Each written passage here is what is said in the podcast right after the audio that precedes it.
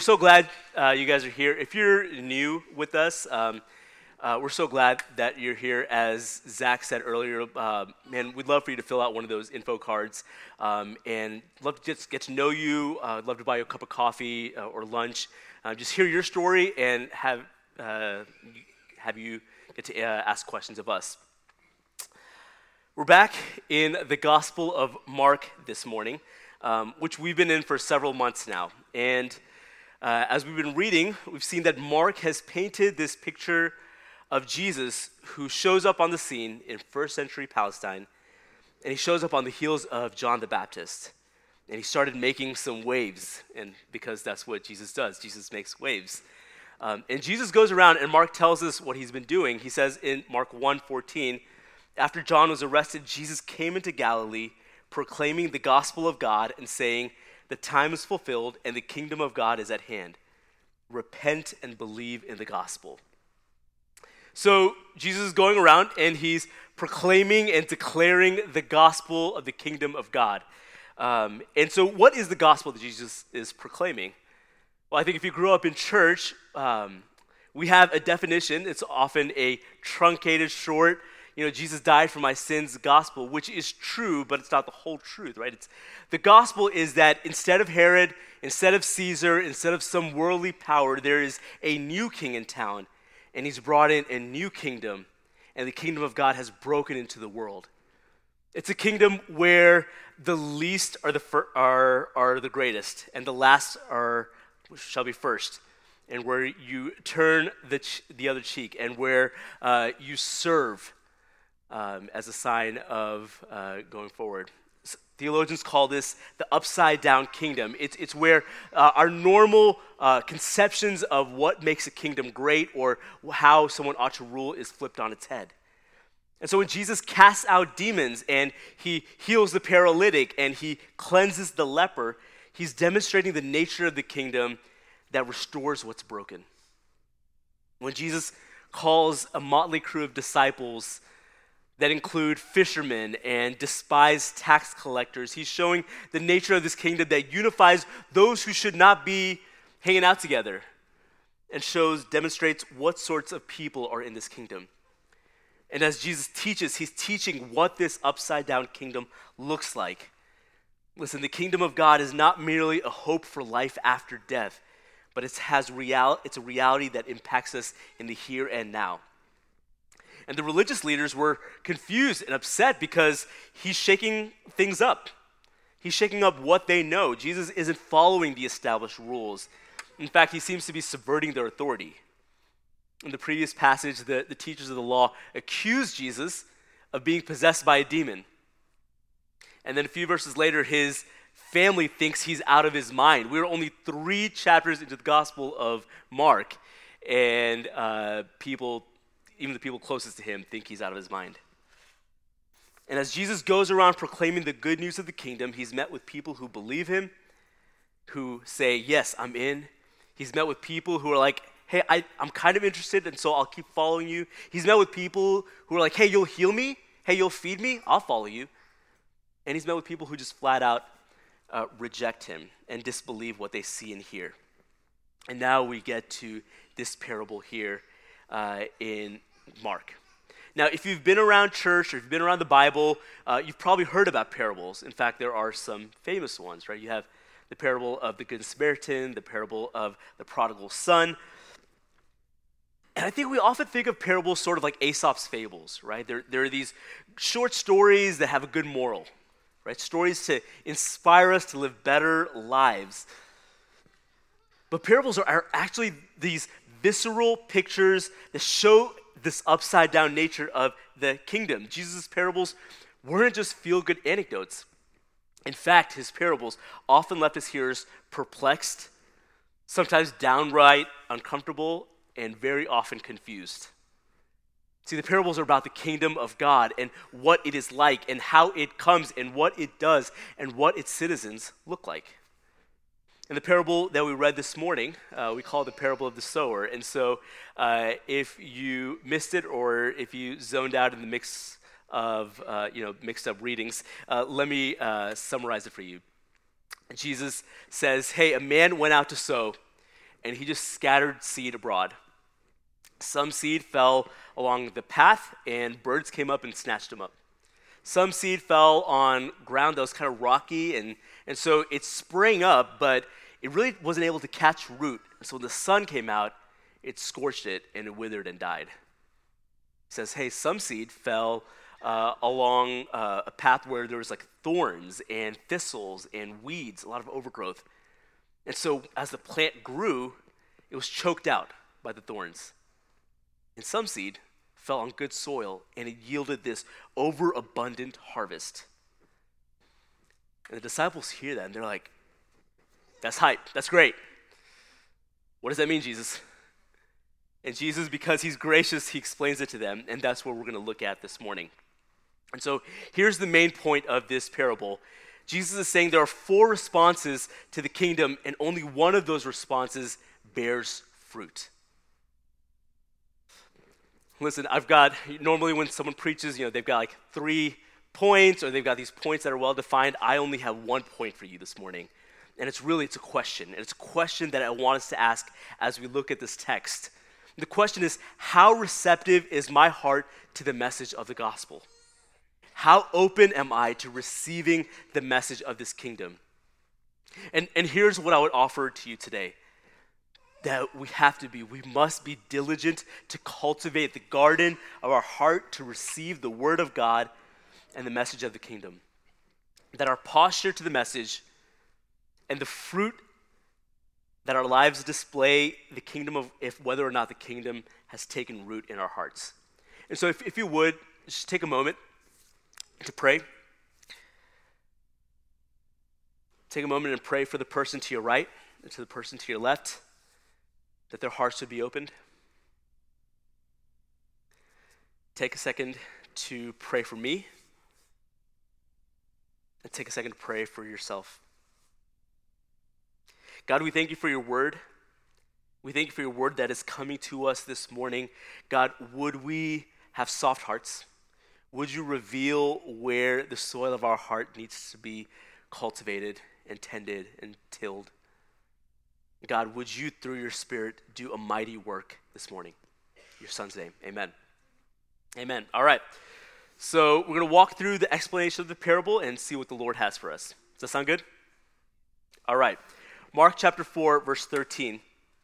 And he, being Jesus, said to them, Do you not understand this parable? How then will you understand all the parables? And so, first off, Jesus tells us something fascinating. He says that this parable is actually the key to understanding all of his parables. And so, if we don't understand this parable, we're not going to, uh, it's going to be hard to receive and understand the other parables. And so, let's work, friends, to understand it. Verse 14, Jesus says, The sower sows the word. And so, the seed that is sown is the word that goes out. Now, here's a question What is the word? Matthew's gospel tells us that uh, he describes it as the word of the kingdom. Luke tells us it's the word of the gospel of God. It's what Jesus has been doing and teaching. And so, anytime, what Jesus is saying, anytime the message of the kingdom of God goes forth, that is seed that's being scattered, seed that's going forth. Now, if you've grown up in church or if you're anything like me, you typically hear the story taught um, as talking about salvation and evangelism and what happens when you hear, uh, the moment you hear the gospel. And I, I think that's partly true because salvation involves hearing the gospel and receiving it and responding to it. But, but the more I've sat in this text the last couple of weeks, the more I'm convinced that Jesus wasn't talking about ultimate salvation, but about what happens every time the word of God goes forth when you hear, when, as we hear the imperatives of Scripture and the warnings of the kingdom and the teachings of the kingdom about the ethics and the justice and the kindness and love, the continual sowing of seed. Every time we read Scripture, every time we hear a message, that is seed being sown. And so, what is our posture every time we encounter the Word of God that is sown? How receptive are we to receive and accept the Word? This is what James talks about when he writes his letter, uh, his epistle. Uh, in James chapter 1, he says, Hey, receive with meekness the implanted word, the word that has been planted in you. And he says, Hey, this is how you receive it. You receive it by hearing it, and not just hearing it, but by doing it. So, what Jesus is talking about this morning, what Jesus is unpacking, is the hard work of discipleship, allowing seed to grow and to mature into fruition. Friends, we're really great about talking about hearing and receiving and believing and kind of leaving it at that. But we haven't done a great job about talking about discipleship, and that's what we're going to unpack today of growing continuously into the image of Christ, of being conformed and being sanctified. And Jesus is going to go on and describe the different types of soil. And listen, it's going to be really easy to listen to the sermon and think about what type of soil your spouse has, or what type of soil your neighbor has, or someone else in your mind. But I think Jesus would have us to look at ourselves to analyze what type of soil our hearts are right now. And so, as as we listen, please pray with me and ask that the Holy Spirit reveal your own heart this morning. Mark chapter 4, verse 14. Jesus says, The sower sows the word, and these are the ones along the path where the word is sown. When they hear, Satan immediately comes and takes away the word that is sown in them. So, the first group of people that Jesus addresses are those described as the path, or, or, maybe a better word for us is the trail. It's, it's ground that's been walked upon over and over and over again. It's been pressed down and it's been hardened by all the walking and by the sun to form a path. And Jesus says these are people who have been so hardened that the seed takes no root in them. This is probably the easiest soil to identify. This is folks who hear the gospel of the kingdom and turn around and say, man, that's foolishness. And Jesus tells us why. It's because Satan has removed it before he even has a chance to sink in. These are hardened, calloused hearts that won't even let the word penetrate beyond the surface to let it work its way down into the heart to change them. There's minds that have been so shaped by the kingdoms of this world and ideologies of the day that they can't even begin to fathom the truths of the kingdom of God. And they're quick to offer a reason for why they don't believe. And so, so when they hear the ethics of the kingdom, it seems ridiculous, right? that if you're struck on the cheek, you don't retaliate, you turn the other cheek, and, and that's, they think that's foolishness. That we're to be merciful as God has been merciful to us, and we're to love our neighbors. That's weakness. Side note, it is. That our king offers a sexual ethic so that intimacy is this precious and beautiful, wonderful thing, but it's damaging outside of the context of a covenant marriage between a man and a woman. And that's archaic and puritanical that we can be reconciled to God through the cross and resurrection of Jesus. And that seems like old school superstition. This was many of the Pharisees and teachers of the law that Jesus encountered. And before we say, hey, that's out there, that's, uh, you know, that's the world, or that's um, atheists, or that's, that, insert whoever you think that is, can I offer that you can be here within the sound of my voice and have a hardened heart? You can hear sermon after sermon after sermon, and it does nothing. Read the Bible and remain unchanged because the enemy has snatched it up before it could take root. Friends, are you receptive to the Word of God, or is your heart shut closed? Have you been so formed and shaped by social media and media outlets and echo chambers that have packed down the soil of your heart so that you've become dull to the message of the kingdom? Do you hear the radical call to lay down your life and lay down your rights and think, it's not for me? Maybe it's because our hearts have been hardened. Some of you may be in here and you've experienced real hurt from the church or from Christians, whether it's hypocrisy or abuse or something else, and I want to grieve with you, and I'm so sorry.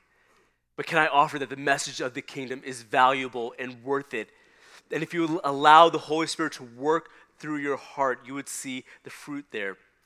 See, it need not end with hard packed soil. The Holy Spirit is excellent at breaking through the hard soil of our hearts and tilling it to receive the word of truth.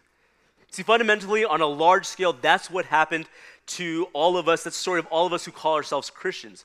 Once we were enemies of God, we wanted nothing to do with Him. Our hearts were hardened by sin and by the world, and the Spirit of God softened our heart and broke through so that the gospel would take root in our hearts. Friends, He does it.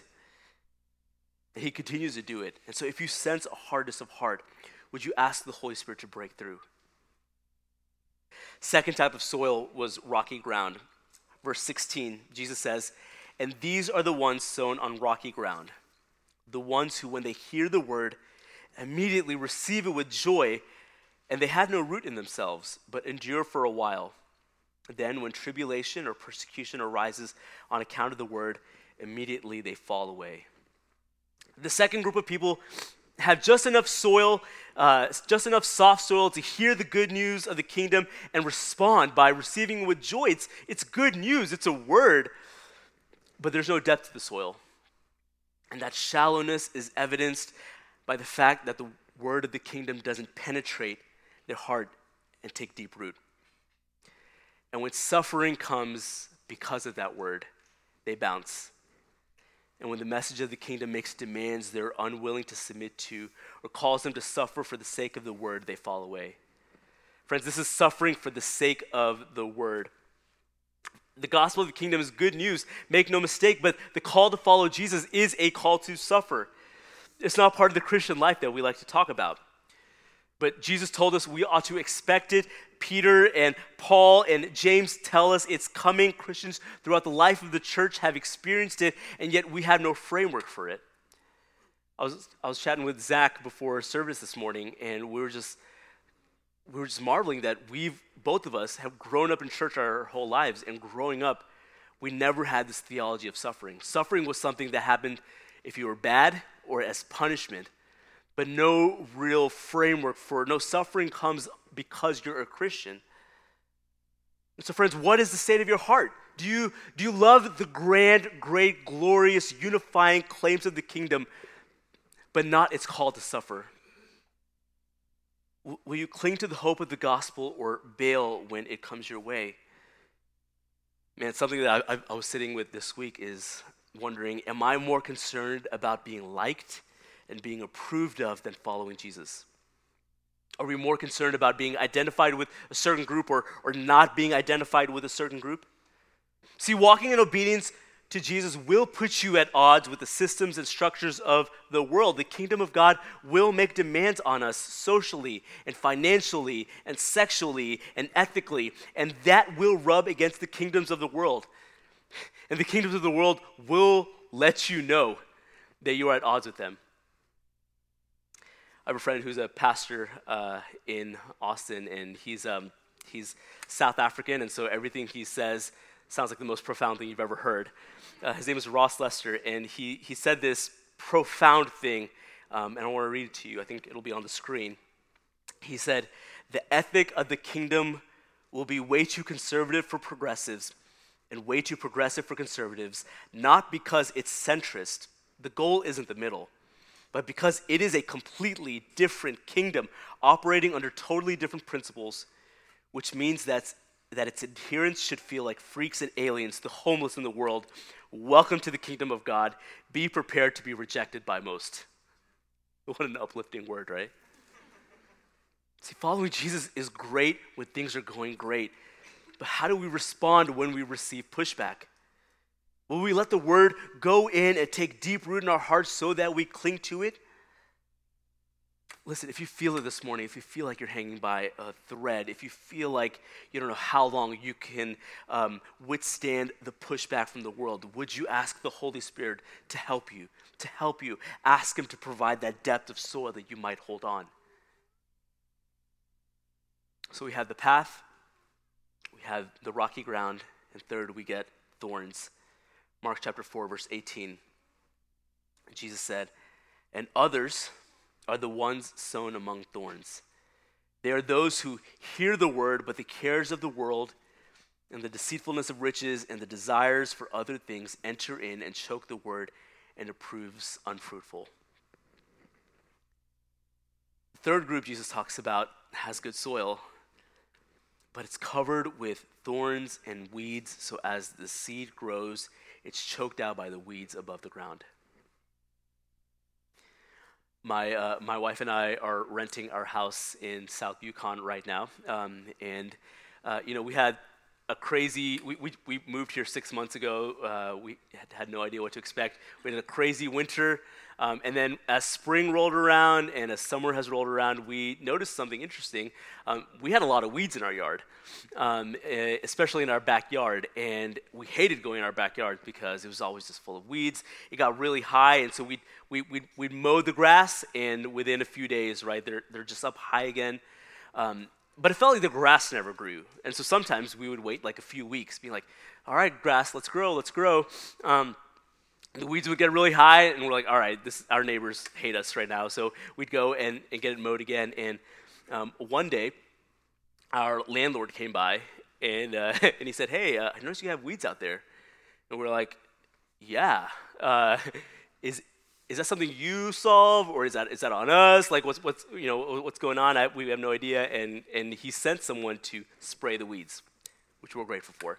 Um, but we noticed something that not only did the weeds disappear, the weeds went away, um, but we realized that after the weeds went away, that the grass started growing. And we realized, hey, we actually have nice grass.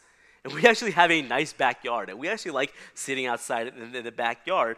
Um, the weed, we found out that the weeds were literally choking out our grass.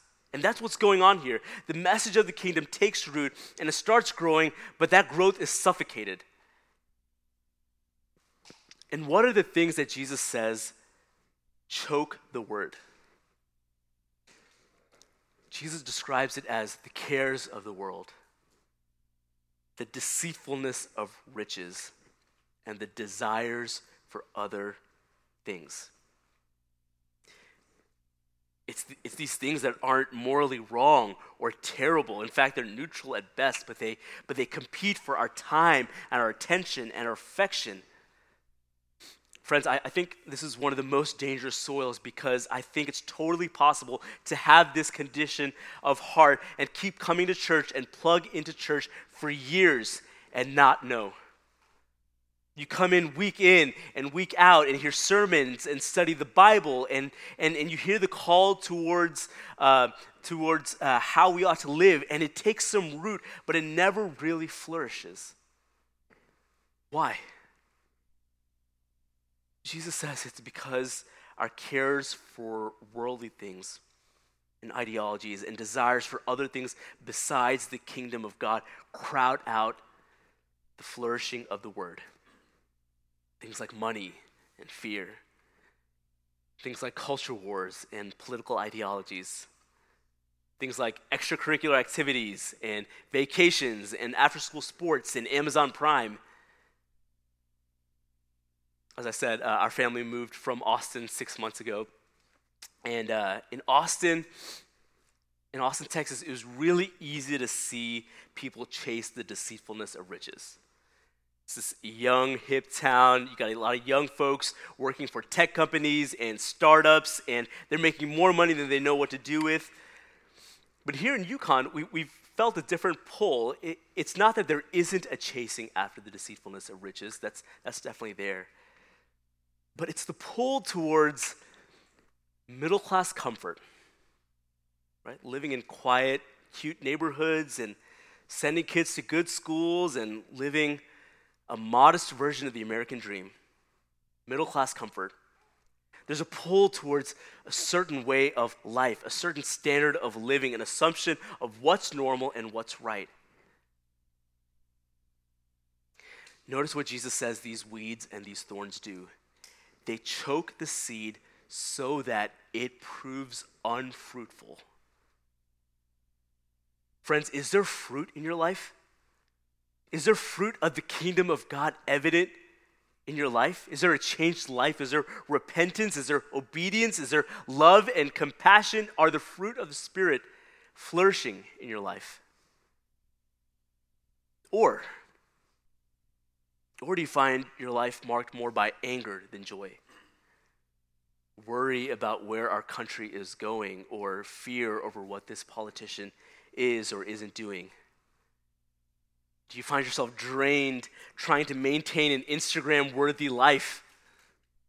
I've given up on that, by the way. I'm the guy who just posts pictures of his daughter uh, dancing. And so if you follow me on Instagram, that's all you're getting. Sorry. Are you exhausted trying to keep up with the busy demands of your calendar and productivity?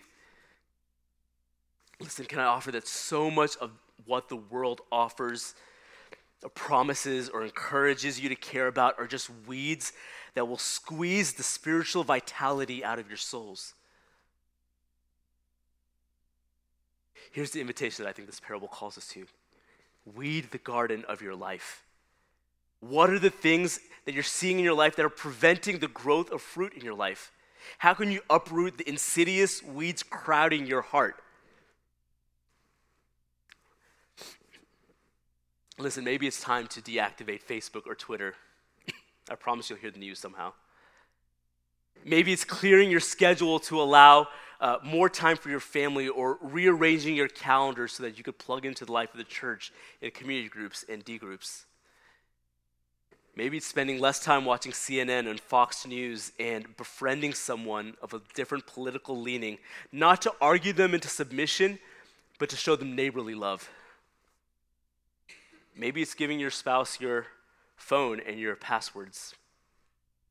Maybe it's looking at your credit card statements and your budgets and your spending to see where you see the creeping vines of the deceitfulness of riches as they make their way into your heart. Friends, what are the other things in your life? Listen, if some of these things seem radical, it's maybe it's because the cares of the world have crept into our gardens and convinced you that you can have competing loves, that you can serve God and money, that you can serve God and comfort, God and insert whatever ideology you want. You become like my lawn where there's some grass there, but sure isn't growing. Have you ever tried to pull out weeds? It's not fun. See, weeds tend to take deep roots and, and they tend to spread out their roots. And so it's easy to pull off the top, but the roots remain. See, pulling weeds is hard work, friends. It's hard work, it's uncomfortable. You might get a few thorny pricks along the way. But can I offer that the fruit of the kingdom is better than the prettiest weed? I promise you. Ask the Holy Spirit for help, He will help. And finally, we get to the good soil.